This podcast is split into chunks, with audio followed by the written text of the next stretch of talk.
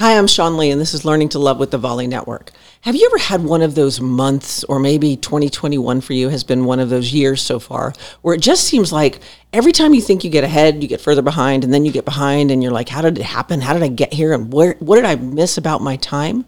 Well, I can tell you with some certainty, I have been going through that. It's been interesting to watch the technological difficulties that have come into my life, and they've affected every part of my life. And so as I have been more unproductive than I normally am because I haven't had been able to use the equipment I normally use, I've had to really sit with myself and give myself grace. Give myself the grace to not be perfect. Give myself the grace to be late on certain things that I'm never late on. To give myself the opportunity to grow in that space and be kind to myself in that space. twenty twenty created so much havoc for so many people. Now, I personally had the best year of my life. But twenty twenty-one is teaching me that just like twenty twenty was great, twenty twenty-one can have its share of challenges I didn't anticipate.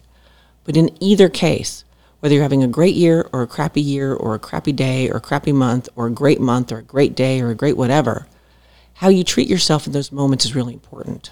Like very often I'll talk to people and so many of my clients and they'll be having this really good moment and then they'll say something like, well, I don't mean to brag, but, and I'm like, why not brag? Like this is, wh- if you don't brag for you, who's going to brag for you?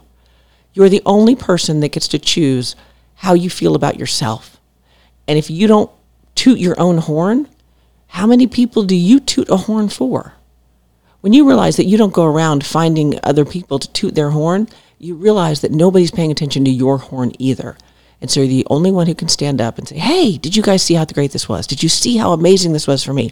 Did you see how wonderful I am? And if they don't like it, that's not your problem.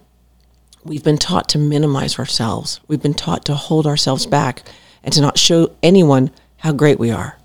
And that's not how you're meant to live. You're meant to live out loud with all of the perks and the bells and whistles that that brings. You are not supposed to be shy. Marianne Williamson has that wonderful poem where she talks about do not shrink so that other people don't feel insecure around you. And that's what I'm saying to you today. Shine your star bright, point it out to people. If they don't like that you're doing it, they're not your people. It's just that simple. I'm Sean Lee, and this has been Learning to Love, and I'll see you again tomorrow.